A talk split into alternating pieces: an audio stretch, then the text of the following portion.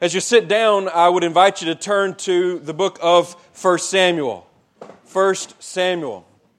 As you're turning there, I want to ask you a question. Have you ever felt like there was a dark cloud hanging over your life for an extended period of time?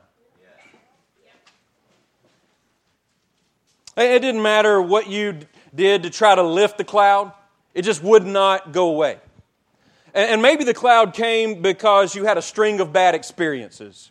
Maybe you, you lost your job, and then you had a bad breakup, and then you had a health problem, and those string of bad experiences just created this dark gray cloud that hovered over your life.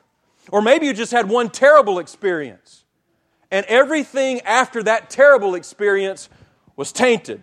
Maybe someone you loved very much died and it devastated you to the point that your whole life changed. I mean, even the food that you ate, your favorite food didn't taste as good anymore. Maybe your favorite movie that you would go to to make you feel better, the movie just didn't wasn't as good or as funny as it always had been.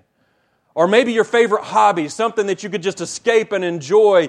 Because this dark cloud hovered over you, you couldn't even enjoy your favorite hobby the way that you used to could. Surely many, if not most of us, have been there in our life. And during those, what I call dark cloud days, during the dark cloud days, what we have is two options. Option number one is we can turn to the Lord for hope and for help and to recalibrate our lives. Option number two is we can turn to idols. We can turn to idols because they function to help us cope with our darkness, help us cope with our emptiness and our loss. And the deal is this is that every one of us in this room knows that option number 1 is the best option. We all know it's the best option. But it's the option that we oftentimes don't choose. We choose option number 2. The reason we choose option number two is because option number one is more difficult.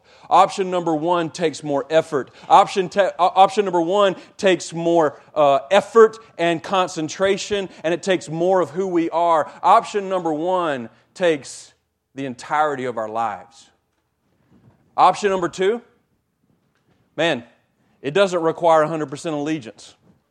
Option number two, when we can just go to an idol, idol and get relief, go to, a, go to an idol and, and kind of salve our consciences or, or, or bring some type of relief to our problem, it just makes us feel better for a little while. That's a lot easier than option number one because idols are a lot more flexible than the Lord is. Yeah. Idols have a lot less judgment to them than the Lord does. And the reality is this, folks idols come a lot more natural to us than worshiping the Lord does in the midst of dark days. So, as bad as it sounds, you know what we do when we have a dark cloud hanging over us a lot of times? We choose darkness to help us with our darkness. That's exactly what Israel did 3,000 years ago. 3,000 years ago, I've said many times already in the sermon series that there is a, it is a gray day in the in, in the nation of Israel. Times are tough because leadership is bad.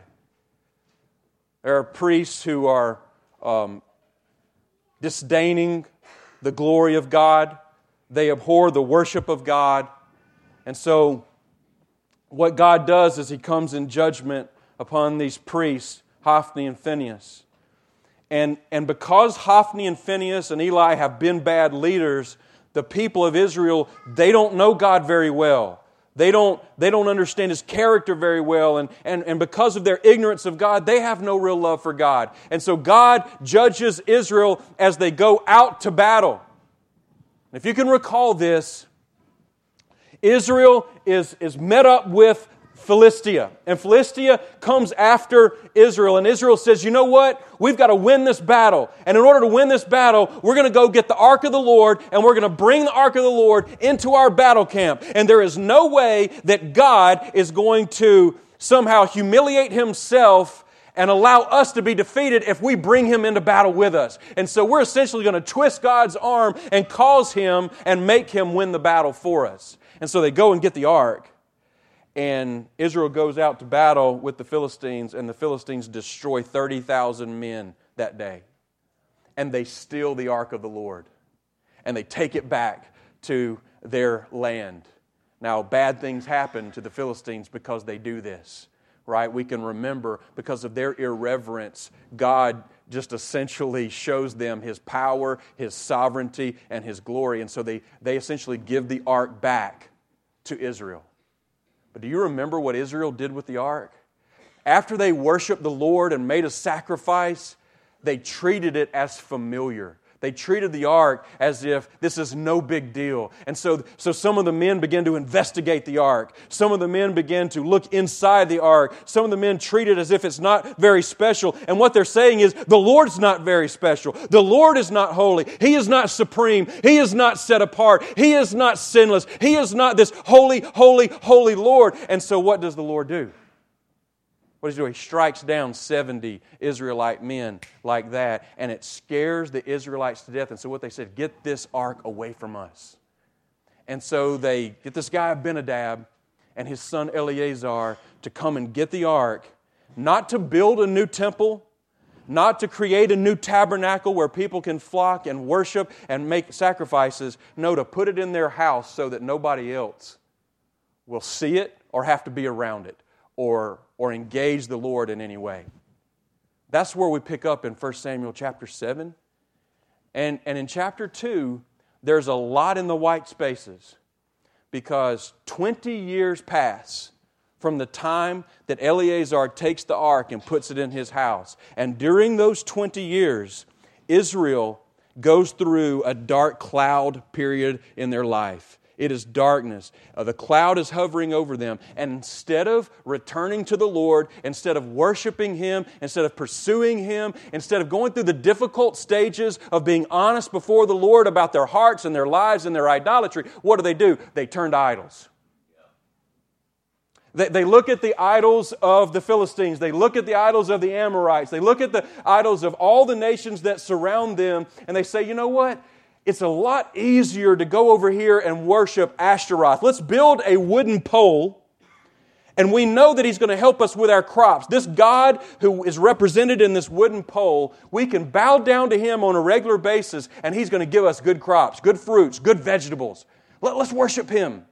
And then Baal. Let, us take some of, these, some of these small statues that they sell at the marketplace just outside of Israel and let's put them inside our homes. Let's put them on top of our, our furniture. And every day when we walk past it, at least once a day, let's bow down before it and let's say, God, um, God of, of Philistia or Baal, we just bow down and we, we ask you to cause us to be fertile. We ask you to bless us in, in every way. And so, Israel, listen, folks, the people who have been chosen out of the world to represent the glory of God and to spread the love of God is now bowing before wooden poles outside of their towns and they're bowing before statues inside of their homes. Men and women and boys and girls are all out and out uh, idol worshippers. That's what's going on in Israel, the people chosen by the Lord of glory. And it happens year after year after year and two decades build up of idol worship. And that's what they do with their time. But after 20 years, look at verse 2. It says that the house of Israel lamented after the Lord. This word lamented, it means to grieve. It means to have sorrow. It means to come to the end of yourself. And the only thing that I can say, because the text doesn't tell us, is that apparently Israel understood the emptiness of their chosen idolatry. They understood the vanity. You know what? If you've ever had an idol in your life, I know I've had plenty of idols in my life. What you come to realize at some point is that your idol is never going to give you the ultimate fulfillment that you're looking for. It's never going to give you the eternal pleasure that you're looking for. And idols always break the hearts of their worshipers. Okay? And so what they've seen is that Baal doesn't exactly give us what we're looking for. And the Ashtaroth doesn't exactly give us what they and then in the back of their mind they realize they've been called out by the Lord of glory to be his people. And so they had a sense of guilt about their, their sin. And so they're lamenting after the Lord. They're grieved over their sin. And so verse 3 tells us what Samuel, the man of God, the priest of God, the prophet of God, the judge of God, says to the house of Israel. He says, If you're returning to the Lord with all your heart, then put away the foreign gods and the Ashtaroth from among you and direct your heart to the Lord and serve Him only. And He will deliver you out of the hand of the Philistines. Keep your eyes on that text right there. That word returning. He says, if you're returning, that means repenting. R- repenting in the Hebrew idea means to be walking one way and to immediately turn around 180 degrees and walk the direct opposite direction. And Samuel says, if you're truly repenting, if you truly want to change your life, then don't keep walking in that direction. Completely turn and go in the direction of the Lord, Yahweh, your God. And he says, then this is what you need to do. If you're going to do this with your heart, not, not just with your body, not just with your actions, but with your heart, then you need to put away the foreign gods and the Ashtaroth from among you. Get rid of those statues, cut down that pole, get rid of them all together so that you won't go back to them, so that you won't set them back up, so that you won't bow down before them. Because this is one thing about the Lord of glory He will only accept 100% of your heart. He will not present 75% of your heart. He will not receive that. Listen, folks, I want to tell you something about God. God requires 100% allegiance, yeah. Yeah. not 75%. Let me ask you something. If you have a husband who is faithful to his wife five days a week, but on the weekend, he has another woman, is that man faithful? He is not faithful. But you might do the percentages like, well, no, that's almost like 78%.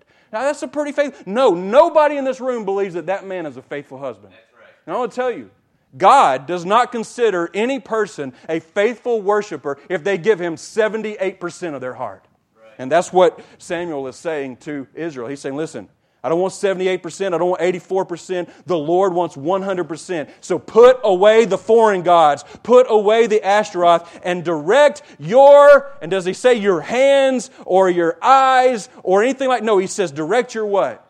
Your heart. That is your mind, your will, your emotions, your desires, everything that you are on the inside, direct it to the Lord and serve Him only. I want to tell you something about this word serve. It's the exact same word that the Old Testament uses for worship. Say, there is no strong distinction between worshiping the Lord and serving the Lord. Worshiping the Lord is serving the Lord. All right? Honoring the Lord is also working for the Lord. And so he says, Give your heart to Him and serve Him and work for Him and love Him and adore Him. And what will He do? He'll deliver you out of the hand of the Philistines. And I, that's important. We don't see that the Philistines are after them at this point, but we're about to. And so, what did, what did Israel do? They did exactly that. They got rid of their idols, they put them away. They, they, they certainly probably struggled with that, um, that act, but they put them away and they served the Lord only. And so, in verse 5, Samuel says to Israel, Gather all Israel at Mizpah, and I will pray to the Lord for you. That's fascinating. Samuel doesn't say, Hey, I hear that you guys have turned. I hear that you guys have, have repented. I hear that you guys have gotten rid of. That's great. I will, I will continue to remember you guys when I'm praying for you day in and day out. But I'm wonder, I'm so excited that your families and individuals have all decided to do that. I'll remember you. No, Samuel understood the importance and the significance of corporate repentance. This is so important. Gather all Israel at Mizpah. Gather all Israel. He doesn't say send a delegation, send representatives from each of your villages or each of your towns or even each of your families. No, he says gather all Israel because corporate repentance after corporate idolatry is absolutely imperative among the people of God. Listen, this underscores the reality that it's not just about my relationship with God. It's not just about your relationship with God. You know what it's about? It's about our relationship with God. And, and, and when we discussed this on Wednesday night, but let me tell you something, church. Don't ever think that your personal sin only has personal consequences. Don't ever think your secret sin only has secret consequences. When I am unfaithful to God and I have idolatry in my heart and I pursue idols rather than God, you may not see it, but I can guarantee you it has a negative impact on your life. And when you do the same, it has a negative impact. Listen, your personal spiritual burdens and idolatries have an impact on the body of Christ, but in the positive direction, you know what? When you seek the Lord and you honor Him and you get alone with Him in the closet and you read the Word and you talk to Him in prayer and you honor Him with your heart and out of your life, you know it has a positive impact on me. It has a positive impact on these people. Individual relationship with God has a corporate blessing among the people of God. And individual sins uh, before God also have a negative impact. And that's why Dave, uh, that's why Samuel says, Gather all Israel, and I will pray the Lord for you. Now, verse 6 we see something very peculiar. They gathered at Mizpah, they followed the leader's directions, and they drew water and they poured it out before the Lord and fasted on that day. And they said there, We have sinned against the Lord. Now, we see the use of water in Old Testament worship a few different times as you read Genesis all the way through Malachi but we don't actually see this happening, this duplicated again. And the picture that's given is they are, uh, I guess, going to a well, and they are taking a, a bucket or a basin, and they're, they're dipping it into the water. And then before the Lord, they just dump the water out. And they continue to fast before Him, and they confess their sin. The conclusion that I draw from that is that they're saying, our heart right here has been full of stuff. And we just want to pour our heart out before you, God. We want to confess to you everything that has been in here. And we want you not only to see it, and we not only want to confess it, but we want you to get rid of it. Lord, create in us a vessel that is open to your glory, open to your love, open to your mercy, open to your blessing, open to your character, that we might be shaped and formed in your image, not in our own. And I think that's what's going on here. And they confess their sin. We have sinned. We have, we have rebelled against your good word and your good laws. You ask, well, what, what sin are they really guilty of? Well, they're absolutely guilty of the very first commandment. Anybody remember what the first commandment of the Lord is? What is it? You shall have no other gods before me. And Israel had had plenty other gods before the Lord. And they said they are guilty of this. And surely they named their sin. And surely they confessed both individually and as a corporate body. And it says that Samuel judged them that day. Why? Because they were earnest and honest before the Lord. Now, the, the, the passage goes on to talk about Samuel judging four times. Samuel judged, Samuel judged, Samuel judged. I just want us to understand one thing that Samuel is not merely, you know, sitting on some big bench with a black robe on and a gavel in his hand and hearing cases of conflict or hostility between different Israelites. That's not the idea. By judging, the texts indicate that he's leading that he's shepherding. Okay, he's a prophet of God. He's a judge, he's a prophet of God. The, the prophet of God is chosen by God to receive the message of God in order to give the message of God to the people of God, right? right. That's what he does. Yeah. Well, that's the exact same function of the Word of God. You know, the Word of God is the, here to teach us, to rebuke us, to correct us, and to train us in righteousness, right? That's exactly what Samuel is doing here to Israel. He is teaching them about the glory of God. He is rebuking their sin before God. He is correcting them, showing them the path toward holiness before God, and then he is training them in that way, showing them how they can live for God's glory and not their own or some idol's glory. And so that's what's going on here as he trains, as he corrects, as he rebukes, as he encourages. Now, at this point, the Philistines, who have been successful against Israel all these years had defeated them, they feel really good about themselves. They've had a lot of success. They have defeated thousands and thousands of Israelites, and they have taken over Israelite land. They've taken over Gath. They've taken over Ekron. They've taken over Ashkelon. They've taken over these cities, and they've said, Yeah, you thought this was yours, and you claim that God gave it to you. We're taking it back. And for years, for decades, they own this land, not rightfully, but because they seized it by force. And so this is what they think in their minds. The Philistines said, You know what? All of Israel is gathered in this one place. If we just want to eradicate them, if we just want to get rid of them altogether and take over all their land, the time is right because they're all in one place.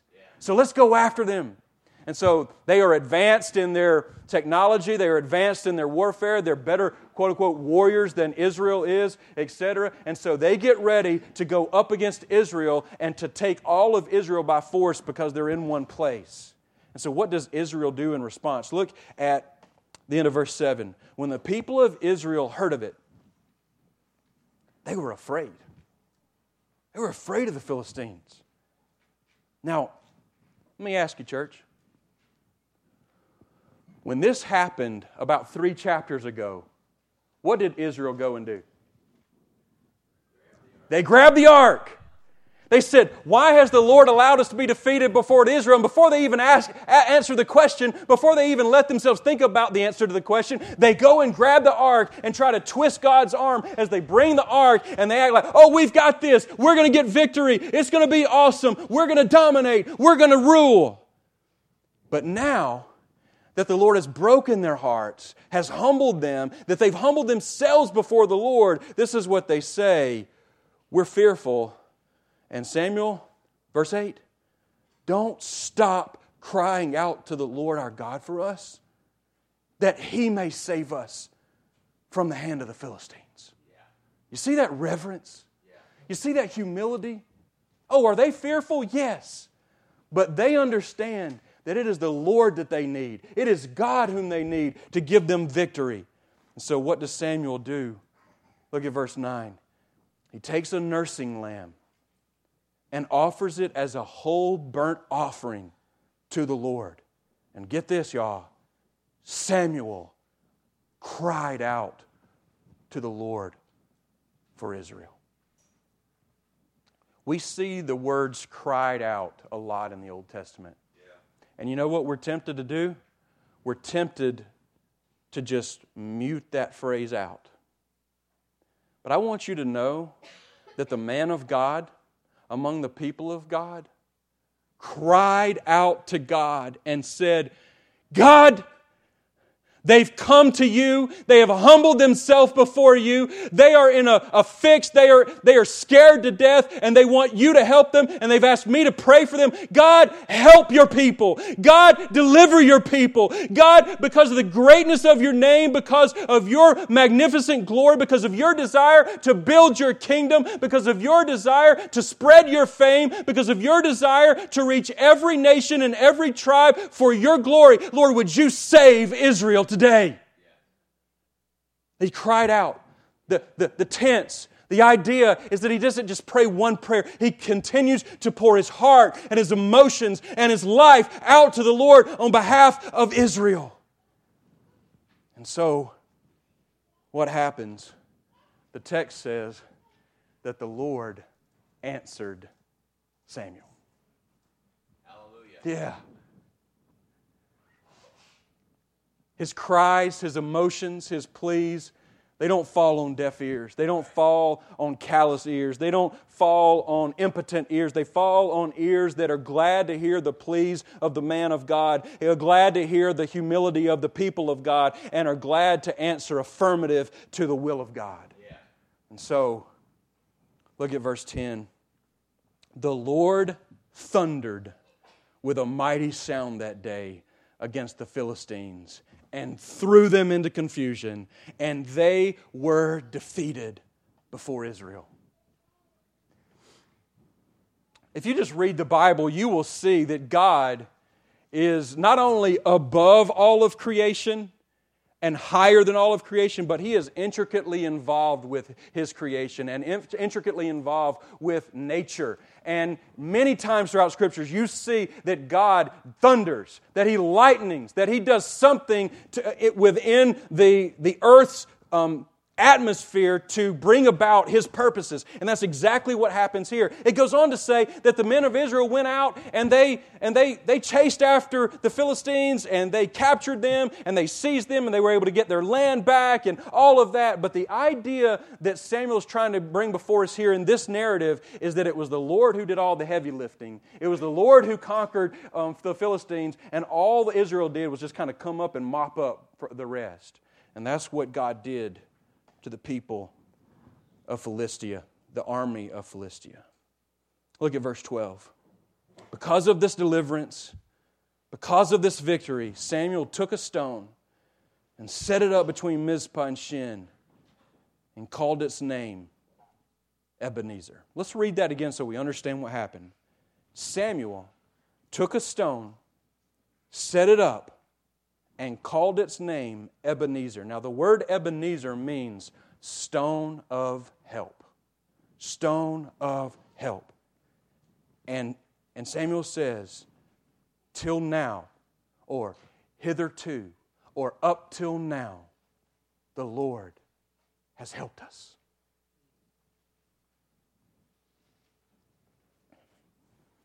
There's a lot packed in that statement. I want to draw out one thing that, that I think would be easy to overlook. It's that little phrase, till now, or hitherto, some of your older versions of the, of the English Bible say. What Samuel is saying is that the Lord of glory has always been a help to his people. Yeah. You realize he helped Abraham? You remember when Abraham was asked to bring Isaac, his only son, up to the altar? And it looked like he was going to have to kill his own son. But the Lord of glory, who is a helper, what does he provide? He provided a ram, a substitute for his son. Do you remember when Israel was caught in bondage in Egypt and they cry out to the Lord for help. And, and the Lord takes this guy who has been out in the desert for 40 years. He thinks he's a has been. His name is Moses, and brings them and delivers the people of Israel out of bondage in Egypt. And as the, and as the Egyptians chase them and try to bring them back, the Lord helps them by parting the waters and they cross over dry land and then destroys the Egyptians who are going after them. Do you remember the people of Israel who have no food and they have no way to sustain life in the wilderness at that point? And the Lord helps them by providing manna day in and day out and day in and day out. What, what Samuel is saying, up till now, the Lord has always helped his people. Yeah. Yeah. Ebenezer, the Lord is our help. The Lord is our Savior. The Lord is our deliverer. We're going to remember this because even on this day, not only did He help Abraham, not only did He help Moses, not only did He help the people of Israel, He has helped us today. And so the Philistines were subdued. They didn't enter the, the territory. It was given back to the people of Israel. And there was peace, it says, even between Israel and the Amorites. Look down at 15 and following. So Samuel judged Israel all the days of his life. He went on a circuit year by year to Bethel, Gilgal, and Mizpah. And he judged Israel in all these places. And then he would return to Ramah because his home was there. And there also he judged Israel. And he built there an altar to the Lord.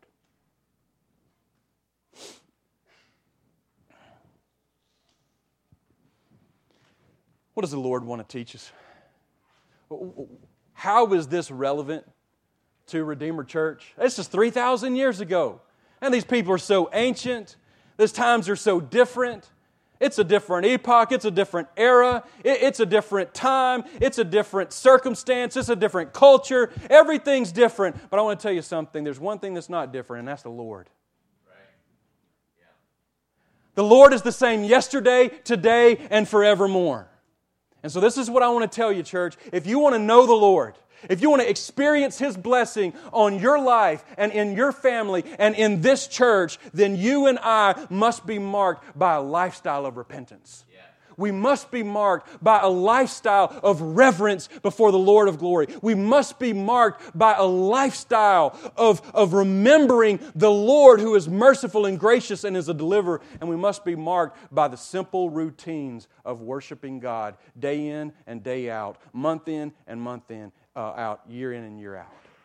Let's do some let's just do some, some meditating here. So if you're if you're one of these note takers who wants to just think about things in terms of what does the Lord want me to do, the first thing is this is have a lifestyle of repentance. Repentance.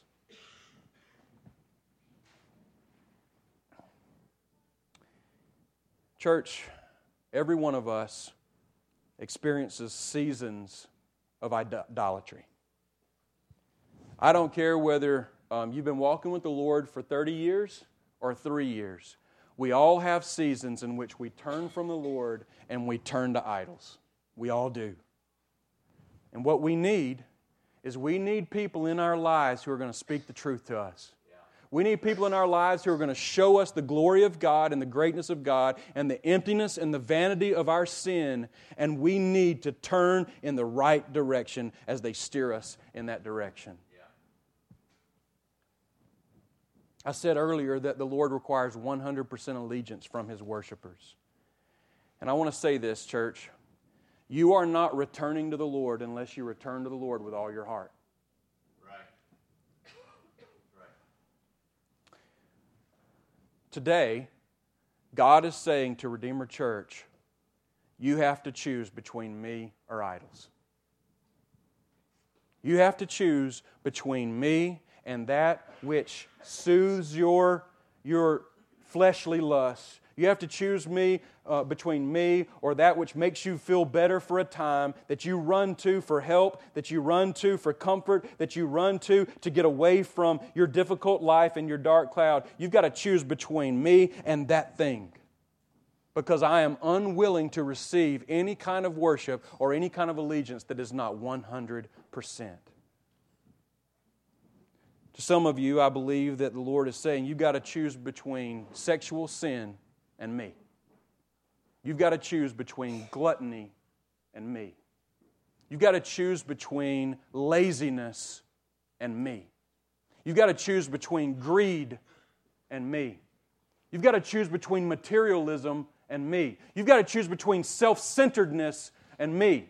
You've got to choose between a, a form of Christian life that makes it easy to go to church and easy to post on Facebook, but also easy to talk about people and slander people and not give your whole life and not give your resources and not give your, your time and your talents and your treasures to the Lord. You got to get rid of all of that. Get rid of the syncretism.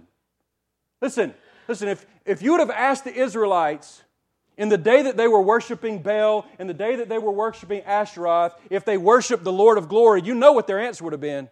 Yeah, yeah, we worship the Lord. Why?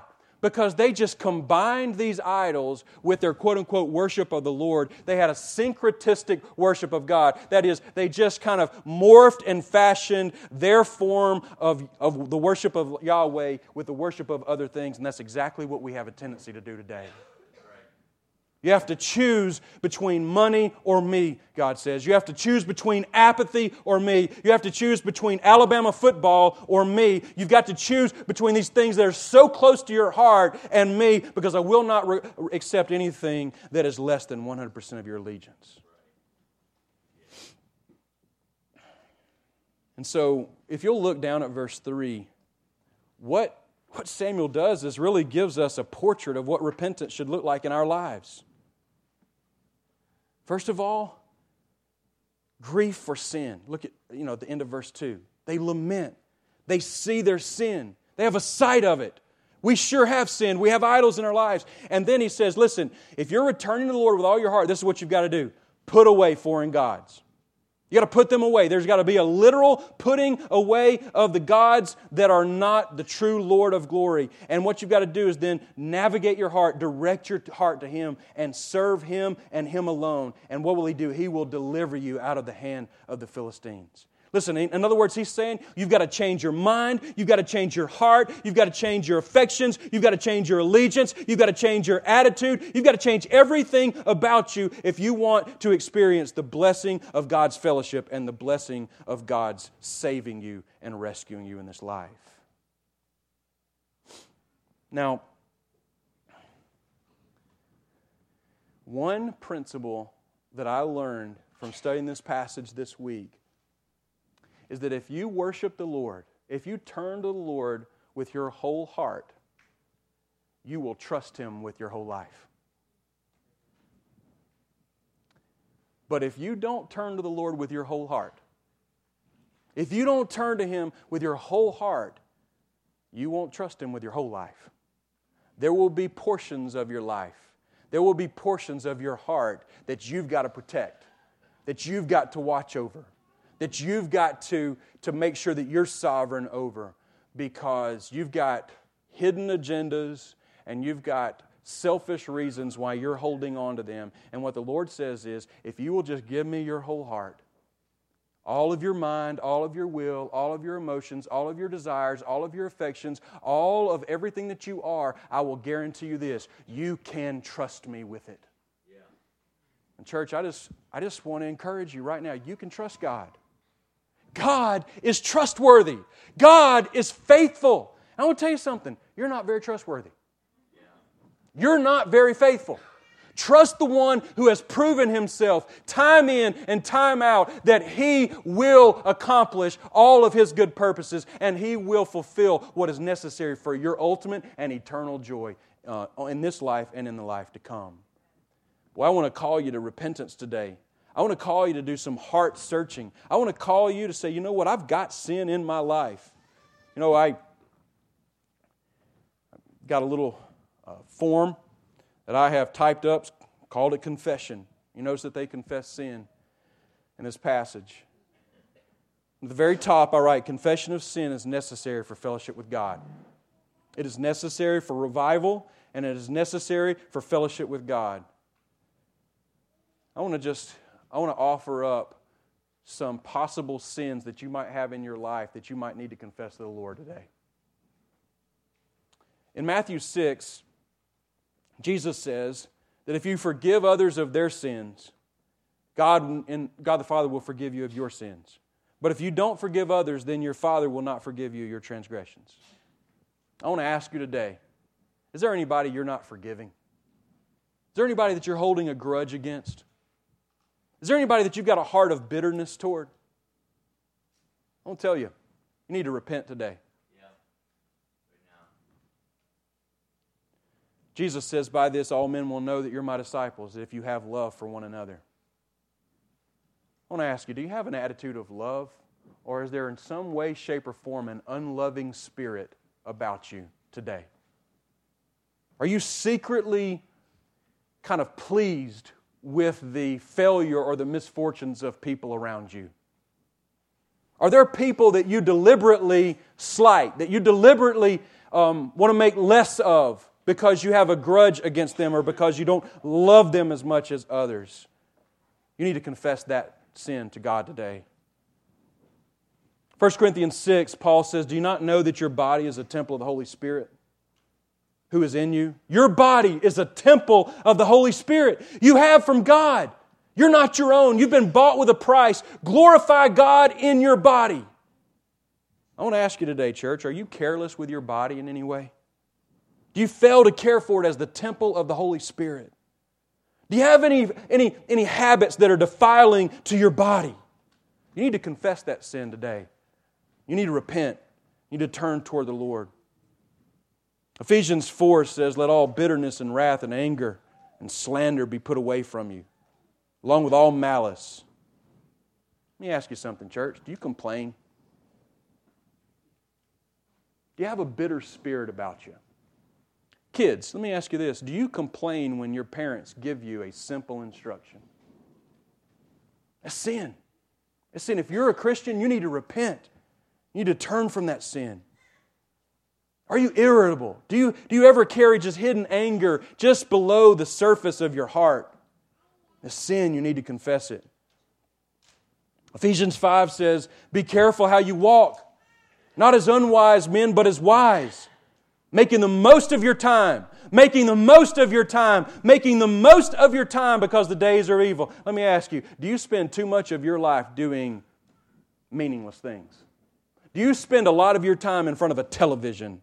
Watching show after show, or movie after movie, or news broadcast after news broadcast. I want to tell you, you are not making the most of your time if that's what you're doing with your life. Today, you need to confess that, and you need to repent of not pursuing the Lord harder than you are. In Philippians 1, Paul says, For me to live is Christ, and to die is gain. I want to ask you something. Do you derive your greatest joy in knowing Christ and living for Him? Or is stuff more important to you? Are things more important to you than Christ is? If there's anything in your life that's more important than Jesus Christ, you need to confess it today and you need to repent of your sins. Colossians 3 9, Paul says, Don't lie to one another. Since you've laid aside the old self with its evil practices, let me ask you something. Do you ever lie? Do you exaggerate? Do you ever steal or do you ever cheat on an exam or cheat at your workplace or steal something from your workplace? And this is sin. You need to confess it. You need to repent. You need to turn away from those things and turn to the Lord of glory.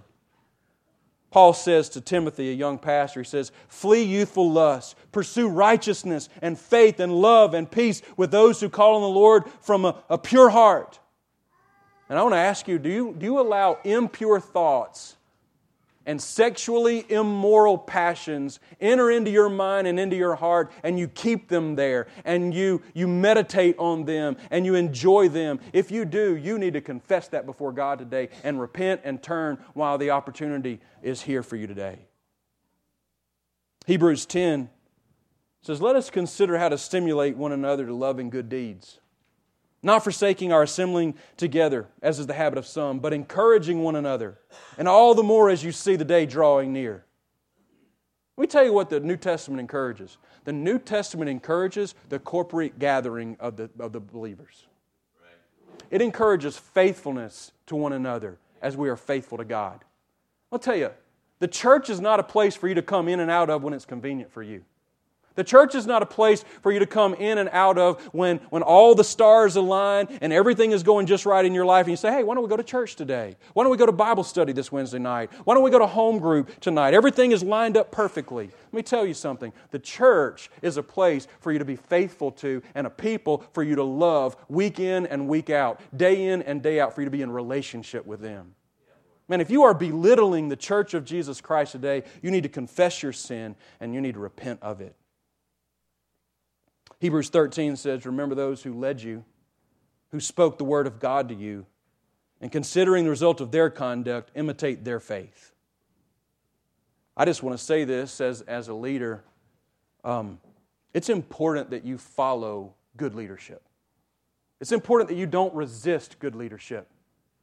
Our, our, American spirit says, you know, it's me, myself, and I. I am self contained. I have everything that I need. I am on top. I've got all, all faculties and all abilities and all strength to do everything that I need to do. And listen, I want to tell you, I, I have no desire to lord anything over you. And I know none of the elders or the deacons do at this church. But I do know this God has set up leaders to love you, to serve you, to bless you, and to, to direct you toward the glory of God. And I just want to encourage you if you've got an unteachable spirit, if you've got an, a, a, spirit that says, I'm not going to be corrected, I'm not going to be led, I'm not going to be shepherded, I'm not going to seek advice, I'm not going to seek counsel, this is what you need to do today. You need to repent. You need to confess your sin and you say, I need to submit my heart and my life and my circumstances to the leadership that God has given me. And I'll just tell you this today, church if you can't do that, you need to find another place to worship. James 4 says God gives greater grace.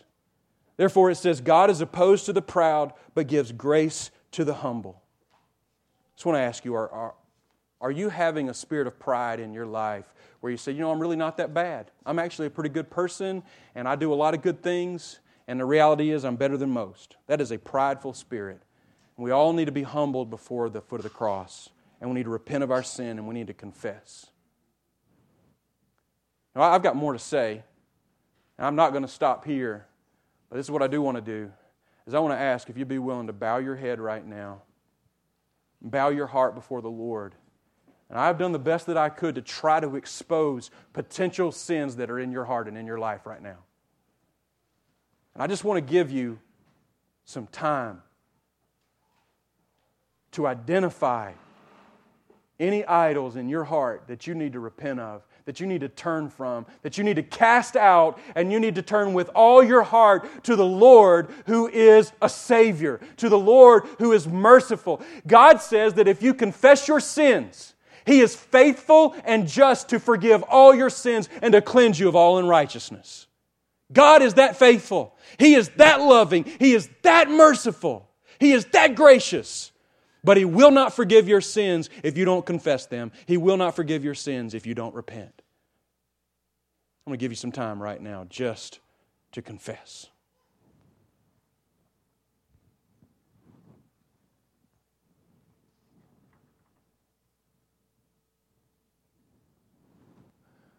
When Israel was experiencing a revival there, as they were repenting, as they were giving reverence to the Lord, Samuel took a lamb and he offered it completely, a whole burnt offering before the Lord. And he cried out to the Lord for Israel. I want to tell you something, church. You have something more than a small little lamb. You have the Son of God who is perfect, who is spotless, who is stainless. And you know what he did? He came to planet Earth and he offered up the entirety of himself as a whole burnt offering because the blood of bulls and goats and lambs will never cleanse you of sin, but the blood of a spotless, stainless, whole burnt offering called the Lamb of God will take away your sins forever me tell you something. That day, the Lord delivered Israel from the Philistines.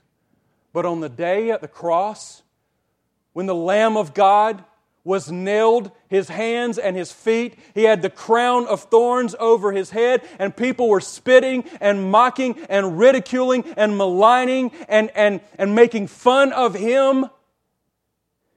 You know what he cried out? Father, forgive them. Forgive them. Me tell you something. You've been delivered from way more than the Philistines today. If you confess your sins and you repent of your sins and you turn away from your idols, the Lord has forgiven you of all sins, past, present, and future. It doesn't matter what you do, it doesn't matter whom you hurt, it doesn't matter what you say, it doesn't matter the faithlessness in which you carry your life. If you return to Him and confess your sins, He is faithful and just to forgive because there is a Lamb who is on the cross who said, Forgive them, for they know not what they do. Listen, we need to revel in the forgiveness of the Lamb of God today.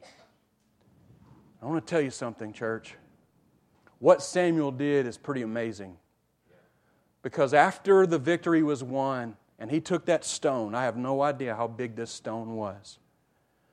But when he set that thing up, and he says, Until now the Lord has helped us, he called this stone Ebenezer, and he used this stone as a, as a, a tool for remembering the salvation of the Lord, for remembering the deliverance of the Lord. And every time that he went to that stone, it jogged his memory. And when his memory of the goodness and the grace of God came, you know what it did? It stirred his heart. And as his heart was stirred about the greatness and the goodness and the deliverance and the help of Almighty God, you know what it produced in him? It produced worship. It produced worship. And I will tell you, there is no Ebenezer. There is no Ebenezer like the cross of Jesus Christ. And every time we look at the cross, and we envision our Savior dying on that cross, what we need to remember is that God is good, God is gracious, God is our helper, God is our deliverer, God is our Savior. And as we remember that, it stirs within our heart affection for the Lord Jesus. It stirs within our heart love for Him. And it stirs within our heart worship of this great Lamb of God who has taken away our sins. Can I get an amen? amen. Phil, would you come on up? If you would just right now, just enter into a time of, of meditation, reveling in the Lamb of God who takes away the sin of the world. Church, we all need our Ebenezers. We all need our stones that we set up. I can tell you that in my office, I have Ebenezer's on my wall. I have Ebenezer's on my desk. I have Ebenezer's on my bookshelf. Things that, rem- that call me to remember the faithfulness of God, the help of God, the deliverance of God. It jogs my memory. It warms my heart. It drives me to worship. But there is no Ebenezer like the cross, and there is no Ebenezer like the Lord's Supper, communion, as we celebrate the great help, the eternal help of the cross work of Jesus Christ. There was a guy in the 1700s. He was 22 years old. His name was Robert Robinson. He penned a, a hymn. It's called Come Thou Fount of Every Blessing. Come, thou fount of every blessing, tune my heart to sing thy grace. Streams of mercy never ceasing, call for songs of loudest praise. Teach me some melodious sonic, sung by flaming tongues above. Praise the mount I'm fixed upon it, mount of thy unchanging love. Verse 2 Here I raise my Ebenezer. Here, there, by thy great help I've come, and I hope by thy good pleasure safely to arrive at home. Jesus sought me when a stranger, wandering from the fold of God. He to rescue me from danger interposed his precious blood. You know what Robinson does there is he takes 1 Samuel 7 and he combines it with the gospel. And he says, This is my Ebenezer, the cross of Jesus Christ. And then he says, Oh, to grace, how great a debtor daily I'm constrained to be. Let that grace now, like a fetter, bind my wandering heart to thee. Prone to wonder, Lord, I feel it. Prone to leave the God I love. Here's my heart. Oh, take and seal it. Seal it for that courts above.